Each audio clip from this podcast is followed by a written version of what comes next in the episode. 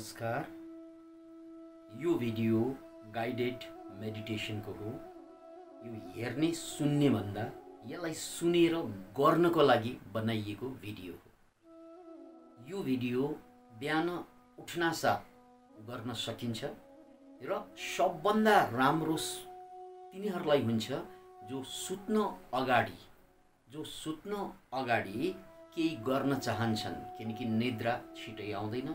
दुनियाँभरका मान्छेहरू निद्राबाट पीडित भइरहेका छन् यो बेला किनभने तनाव छ कोरोनाको भय छ।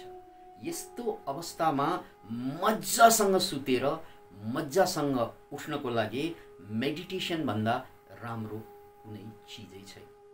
र यो पनि याद राख्नुहोस् कोरोनासँग लड्ने भ्याक्सिन कुन बेला बन्ला हामीहरू कहाँ कहिले पुग्ला थाहा छैन। तर हामीसँग कोरोनासँग लड्ने क्षमता भनेको इम्युन सिस्टम हो इम्युनिटी हो। यो हाम्रो इम्युन पावर बढाउनुको लागि थुप्रै विधिमध्ये प्रामाणिक विधि वैज्ञानिकहरूले सिद्ध गरेको कुरो के हो?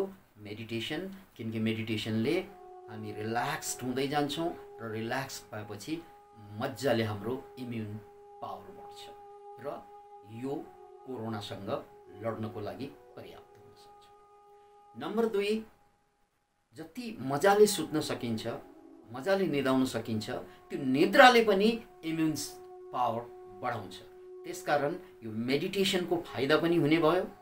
र बेलुका सुत्न अगाडि हरेक रात यसलाई बजाएर सुत्नुभयो र बिहान उठ्दाखेरि यही मेडिटेसनबाट उठ्नुभयो भने सुत्नुको राम्रो फाइदा लिन सक्नुहुनेछ जसबाट इम्युन सिस्टम थप बलियो हुनेछ।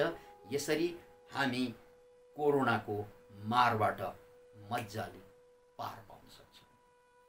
पल्टेर गरिने ध्यानमा स्वागत छ। स्टेप वान आँखा खोल्ने। सिलिङमा एक ठाउँमा आँखा नझिम्क्याइकन टोलाएर हेरेर बस्ने। यो समय कम्तीमा आँखा पिरो नभएसम्म आँखा पिरो नभएसम्म टोलाएर हेरेर बस्ने। आँखा पिरो नभएसम्म। स्टेप टू बिस्तारै आँखा बन्द गर्ने। स्टेप थ्री गहिरो श्वास पेट फुलाउँदै छाती फुलाउँदै गहिरो अझ गहिरो अझ गहिरो अझ गहिरो। अब सबै श्वास छोड्ने मुखबाट छाती पेट दुवै धस्काउँदै धस्काउँदै धस्काउँदै जाने। फेरि गहिरो श्वास छोड्दै जाने पुरा पेट र छाती धस्काउने एकपल्ट अझ गहिरो सास र पुरा पेटलाई धस्काएर मुखबाट श्वास छोड्ने। ओके यो प्रिपरेसन भयो। अब हामी मूल ध्यानमा जाँदैछौँ। सारा ध्यान सारा ध्यान दायाँ खुट्टाको बुढी औँलामा केन्द्रित गर्नुहोस्। सारा ध्यान दायाँ खुट्टाको बुढी औँलामा केन्द्रित गर्नुहोस्। र जुन श्वास चलिरहेको छ त्यो श्वास त्यो बुढी औँलासम्म गएर ठोकिएको अनुभव गर्नुहोस्। यद्यपि श्वास त्यहाँसम्म पुग्दैन तर तपाईँले कल्पना गर्नुपर्ने हुन्छ। कि मेरो श्वास गएर बुढी औँलामा ठोकिएछ। अब श्वास ठोकिएपछि त्यहाँ केही हलचल भएको अनुभव हुन्छ। त्यहाँ कुनै सेन्सेसन फिलिङ्स अनुभव अनुभूति उत्पन्न हुन्छ त्यसलाई पत्ता लगाउने। तातो जस्तो चिसो जस्तो ठिचे जस्तो कुनै पनि किसिमको अनुभव झमझमाए जस्तो कडा भए जस्तो हल्का भए जस्तो कुनै एउटा अनुभव पत्ता लागेपछि त्यसलाई रिल्याक्स छोडिदिनु। रिल्याक्स रिल्याक्स अब पुनः दोस्रो औँलामा। बुढी औँलापछि दोस्रो औँला दायाँ खुट्टाको दोस्रो औँलामा श्वास गएर ठोकिन्छ र त्यहाँको सेन्सेसन अनुभूति तातो चिसो रन्के या झमझमाहे कुनै पनि जुन अनुभूति त्यहाँ पत्ता लाग्छ त्यसलाई पत्ता लगाउने त्यसपछि कम्प्लिटली रिल्याक्स लेट गो तेस्रो औँलामा श्वास ठोकिन्छ अनुभूति प्रकट हुन्छ। लेट गो त्यसलाई छोडिदिने रिल्याक्स चौथो औँलामा श्वास ठोकिन्छ रिल्याक्स छोडिदिने। कान्छी औँला या पाँचौँ औँलामा श्वास ठोकिन्छ रिल्याक्स छोडिदिने। अब यो सास खुट्टाको पन्जामा गएर ठोकिन्छ खुट्टाको पन्जामा अनुभूति प्रकट हुन्छ। तातो चिसो या तन्के या खुम्चे या झमझमाएको या भारी जस्तो हल्का जस्तो एउटा अनुभूति एउटा अनुभव। बस त्यो सेन्सेसन पत्ता लागेपछि रिल्याक्स त्यसलाई छोडिदिए खुट्टाको पन्जापछि अब दायाँ खुट्टाको कुर्कुच्चोमा श्वास गएर ठोकिएको कल्पना गर्ने अनुभव गर्ने श्वास ठोकिन साथ अनुभव अनुभूति प्रकट हुन्छ सेन्सेसन प्रकट हुन्छ चिसो जस्तो तातो जस्तो तन्के जस्तो रन्के जस्तो कुनै पनि अनुभूति एउटा त्यसलाई अनुभवमा राख्ने र त्यो अनुभूति हुनासाथ लेट गो त्यसलाई छोडिदिने।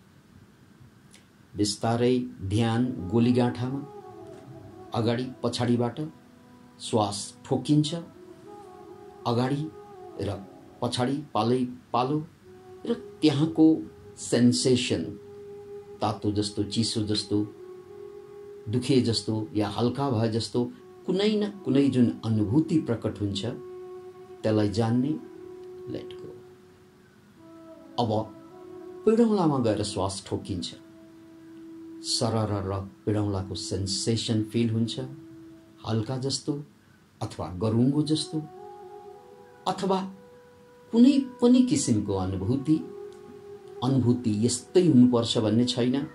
जुन अनुभूति हुन्छ जुन अनुभव हुन्छ त्यसलाई स्वीकार गर्ने र त्यसलाई रिल्याक्स गर्ने लेट गो अब घुँडा सारा ध्यान घुँडामा श्वास गएर घुँडामा ठोकिन्छ अनुभूति प्रकट हुन्छ र त्यसपछि लेट गो त्यसलाई छोडिदिने रिल्याक्स घुँडाको ठ्याक्कै पछाडिको भागमा ध्यान लग्नुहोस् श्वास त्यहीँ गएर ठोकिन्छ अनुभूति प्रकट हुन्छ रन्के जस्तो तन्के जस्तो कुनै पनि अनुभूति त्यसपछि रिल्याक्स अब बिस्तारै घुँडामाथि तिग्रामा आउँ बिस्तारै तिग्रादेखि कापसम्म श्वास त्यहाँ ठोकिन्छ र बिस्तारै तिग्रादेखि कापसम्म अनुभूतिलाई खोज्दै जानुहोस् त्यहाँ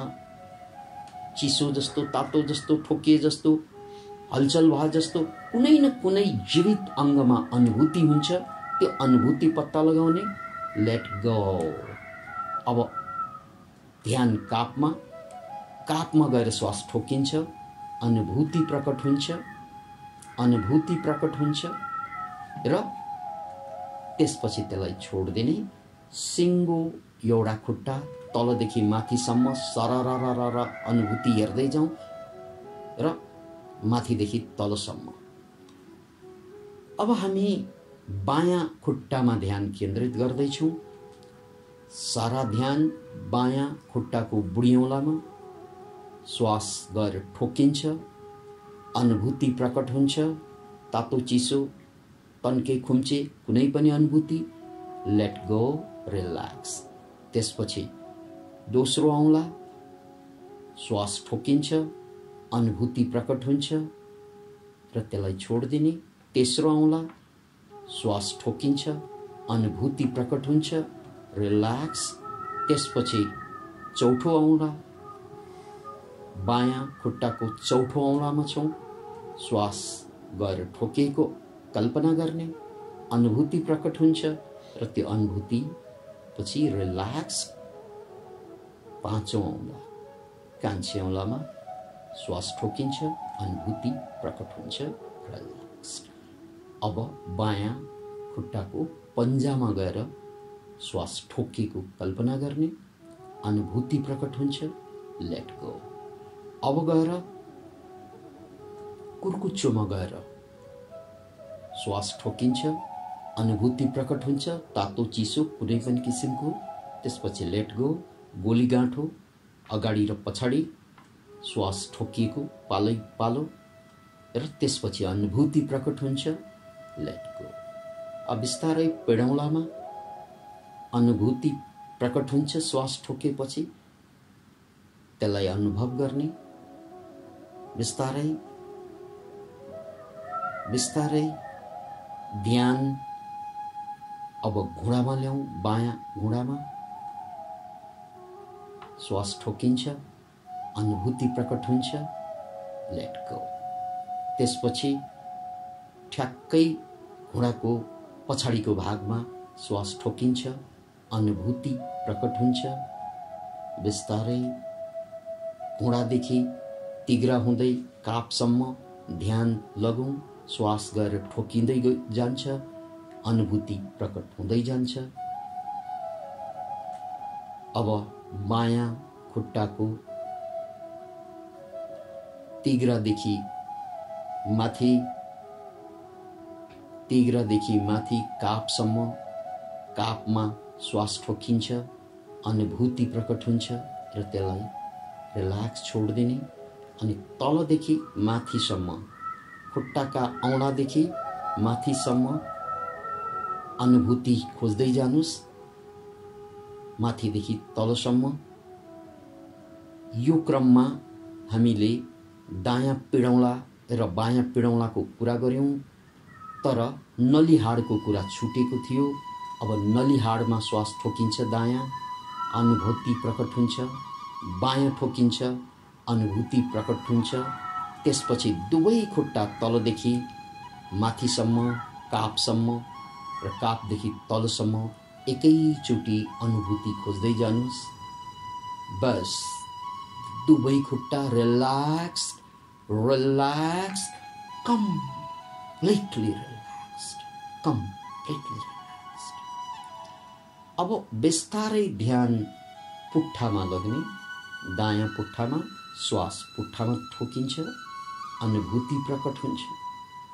बायाँ खुट्टामा बायाँ खुट्टाको पुट्ठामा श्वास ठोकिन्छ अनुभव प्रकट हुन्छ या अनुभूति सेन्सेसन प्रकट हुन्छ र त्यसपछि बिस्तारै दायाँ कम्मरको भागमा श्वास ठोकिएको श्वास बाहिर आउँदा त्यो श्वास ठोकिएको अनुभूति प्रकट भएको कल्पना गर्ने बायाँ कम्मरमा श्वास ठोकिएको अनुभूति प्रकट भएको अनुभव गर्ने एवं रीतले दायाँ पिठ्यौँमा श्वास ठोकिन्छ अनुभूति प्रकट हुन्छ बायाँ पिठ्यौँमा श्वास ठोकिन्छ अनुभूति प्रकट हुन्छ अब ढाडको पुछ्रे हाडदेखि माथिसम्म गर्दनसम्म श्वास ठोकिन्छ तलदेखि माथिसम्म अनुभूति प्रकट हुन्छ त्यसलाई अनुभव गर्ने। बस अब पुट्ठादेखि पिठ्यौँसम्म तलदेखि माथिसम्म अनुभूति प्रकट हुँदै गएको। अनुभव गरौँ तलदेखि माथि माथिदेखि तल ध्यान लगौँ। बस मेरो पुट्ठादेखि पिठ्यौँसम्मको भाग कम्प्लिटली रिल्याक्स भइसकेको छ। कम्प्लिटली रिल्याक्स भइसकेको छ। शिथिल भइसकेको छ। अब सारा ध्यान दायाँ हातको बुढियौँलामा श्वास बुढियौँलामा ठोकिन्छ। अनुभूति प्रकट हुन्छ। यहाँ झमझमाएको अनुभूति बढी आउँछ। त्यसलाई अनुभव गरौँ। अब चोरौँलामा दायाँ हातको चोरौँलामा श्वास ठोकिन्छ अनुभूति प्रकट हुन्छ माझी औँलामा श्वास ठोकिन्छ अनुभूति प्रकट हुन्छ साइली औँलामा श्वास ठोकिन्छ अनुभूति प्रकट हुन्छ कान्छी औँलामा श्वास ठोकिन्छ अनुभूति प्रकट हुन्छ। अब श्वास हत्केलामा ठोकिन्छ सेन्सेसन प्रकट हुन्छ झमझम झमझम फिलिङ हुन्छ या कुनै अरू अनुभूति। अब नाडीमा श्वास ठोकिन्छ नाडी ढक ढक गरेको फिलिङ हुन्छ अथवा कुनै अरू तातो चिसो। अब नाडीदेखि बिस्तारै बिस्तारै कुहिनासम्म अनुभूति प्रकट हुँदै जान्छ श्वास ठोकिँदै जान्छ अनुभूति प्रकट हुँदै जान्छ कुहिनामा श्वास ठोकिन्छ अनुभूति प्रकट हुन्छ। कुहिनाको अगाडिको भागमा श्वास ठोकिन्छ अनुभूति प्रकट हुन्छ। पाखुराको तल्लो भागमा श्वास ठोकिन्छ अनुभूति प्रकट हुँदै बिचको भाग र काखीसम्म श्वास ठोकिन्छ अनुभूति प्रकट हुन्छ। अब काँधमा गएर श्वास ठोकिन्छ अनुभूति प्रकट हुन्छ। पुरा ध्यान पुनः एकपल्ट दायाँ हत्केलाको औँलादेखि काँधसम्म र काँधदेखि औँलासम्म श्वास ठोकिँदै गएको र अनुभूति प्रकट हुँदै गएको तलदेखि माथि माथिदेखि तल। त्यसपछि पुरा दायाँ हात मेरो रिल्याक्स्ड हुँदैछ रिल्याक्स्ड हुँदैछ कम्प्लिटली रिल्याक्स्ड हुँदैछ। अब सारा ध्यान बायाँ हातको बुढी औँलामा श्वास ठोकिन्छ झमझमाहट फिलिङ हुन्छ झन्झनाउन थाल्छ अथवा कुनै अर्को अनुभूति प्रकट हुन्छ। अब चोरौँलामा बायाँ हातको चोरौँलामा श्वास ठोकिन्छ अनुभूति प्रकट हुन्छ। माझी औँलामा श्वास ठोकिन्छ अनुभूति प्रकट हुन्छ। साइली औँलामा श्वास ठोकिन्छ अनुभूति प्रकट हुन्छ। कान्छी औँलामा श्वास ठोकिन्छ अनुभूति प्रकट हुन्छ। हत्केलामा श्वास ठोकिन्छ अनुभूति प्रकट हुन्छ। अब पुरा हातमा अनुभूति प्रकट भएको हत्केलामा अनुभूति प्रकट भएको झमझमाएको अनुभव गर्नुहोस्। नाडीमा श्वास ठोकिन्छ बायाँ नाडीमा अनुभूति प्रकट हुन्छ।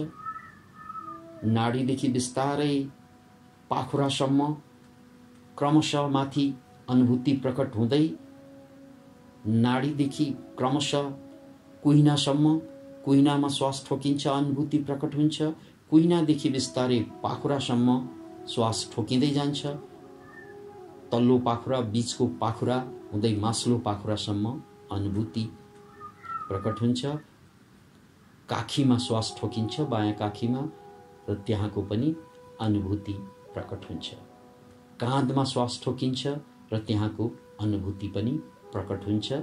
एवं रीतले बायाँ हातको औँलादेखि बायाँ काँध तलदेखि माथि माथिदेखि तल ध्यान कुदाउनुहोस् अनुभूति प्रकट हुँदै हुँदै आउँछ माथिसम्म माथिदेखि तल र त्यसपछि मेरो बायाँ हात पनि कम्प्लिटली रिल्याक्स भइसकेको छ।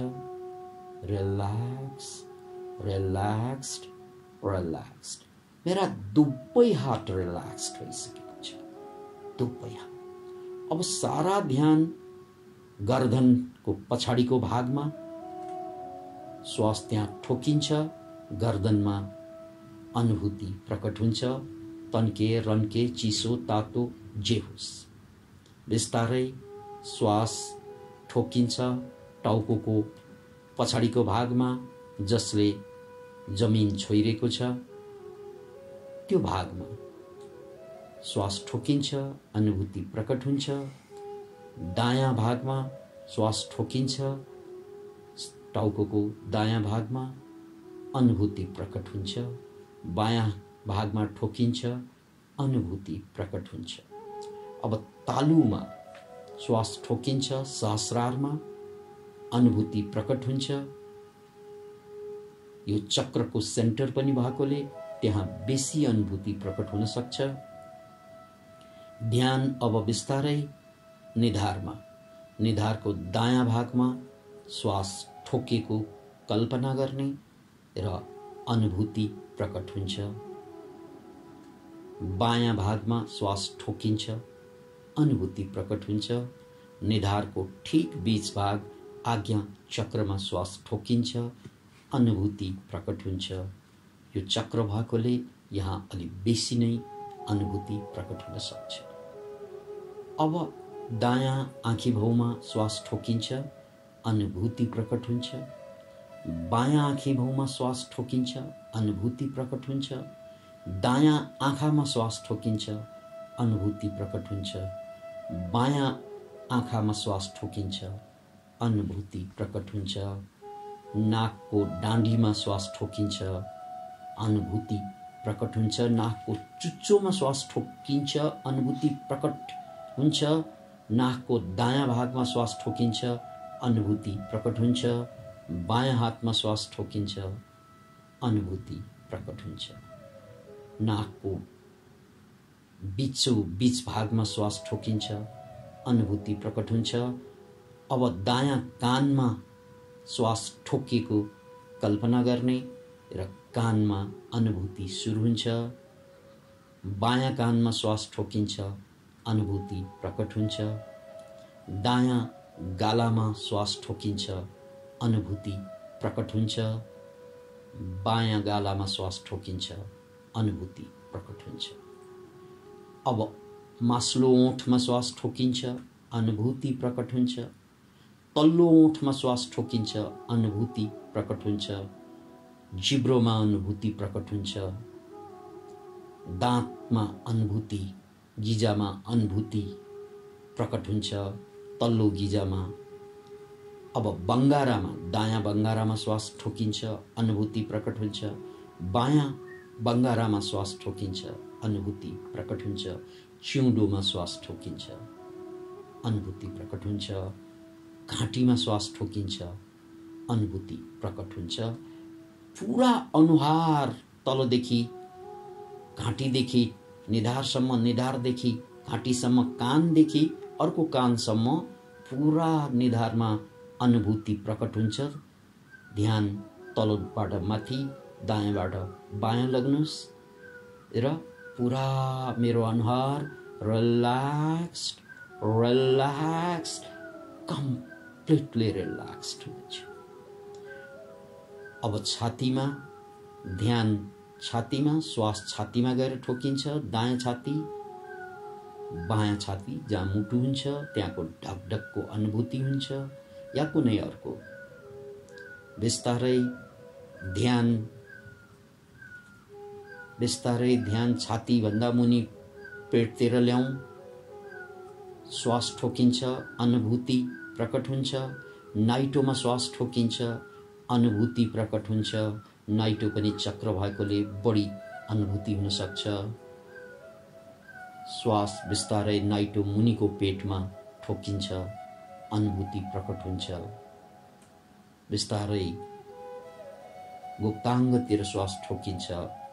अनुभूति प्रकट हुन्छ।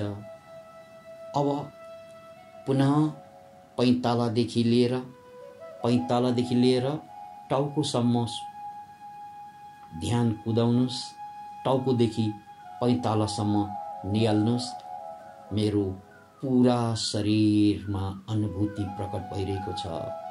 तलदेखि माथिसम्म सरारा माथिदेखि तलसम्म सरारा अनुभूति प्रकट भएको छ र अब मेरो पुरा शरीर कम्प्लिटली त्यान्द्रो त्यान्द्रो रिल्याक्सेसनमा भएको छ त्यान्द्रो त्यान्द्रो अब म कुनै विचार गर्दिनँ कुनै कल्पना गर्दिनँ कुनै सपना देख्दिनँ मेरो सारा शरीर शिथिल भइसकेको छ मेरो मन पनि शिथिल हुँदैछ न तन चलिरहेको छ अब न मन चल्छ। यही अवस्थाको नाम ध्यान साधना हो। तन शान्त मन शान्त। शान्ति शान्ति शान्ति। यो अवस्थामा जतिन्जेलसम्म ध्यान लाग्छ बसिरहनुहोला। यो अवस्थामा केही गर्नु छैन। यो अक्रिया।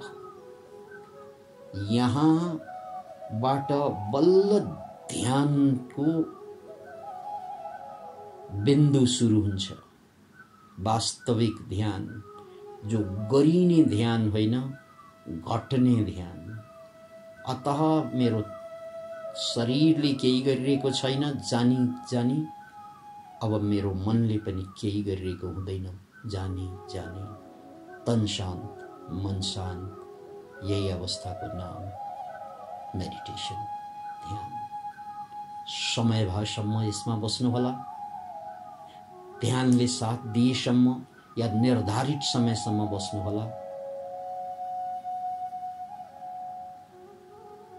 र निर्धारित समय सकेपछि बिस्तारै बिस्तारै। सबैलाई धन्यवाद दिँदै फर्कौँ। यदि परमात्मामा विश्वास छ भने परमात्मालाई धन्यवाद। भगवान् परमात्मा या इष्ट देवता यस्तो सुन्दर संसार दिनुभयो जीवन दिनुभयो। लाख लाख धन्यवाद। आफूलाई जन्माउने आमा बाबालाई धन्यवाद दिनुहोस्। हे मेरा माता हे मेरा पिता हजुरहरूकै कारण म यो संसारमा जन्मेँ हुर्केँ। Thank you thank you thank you मेरा साथीहरू सबैलाई धन्यवाद। जानी अन्जानी मलाई सहयोग गर्ने सबैलाई धन्यवाद। र अन्तमा मलाई अज्ञानताको अँध्यारोबाट ज्ञानको उज्यालोतिर लग्ने मेरा गुरुवरलाई धन्यवाद। Thank you thank you thank you जय होस्।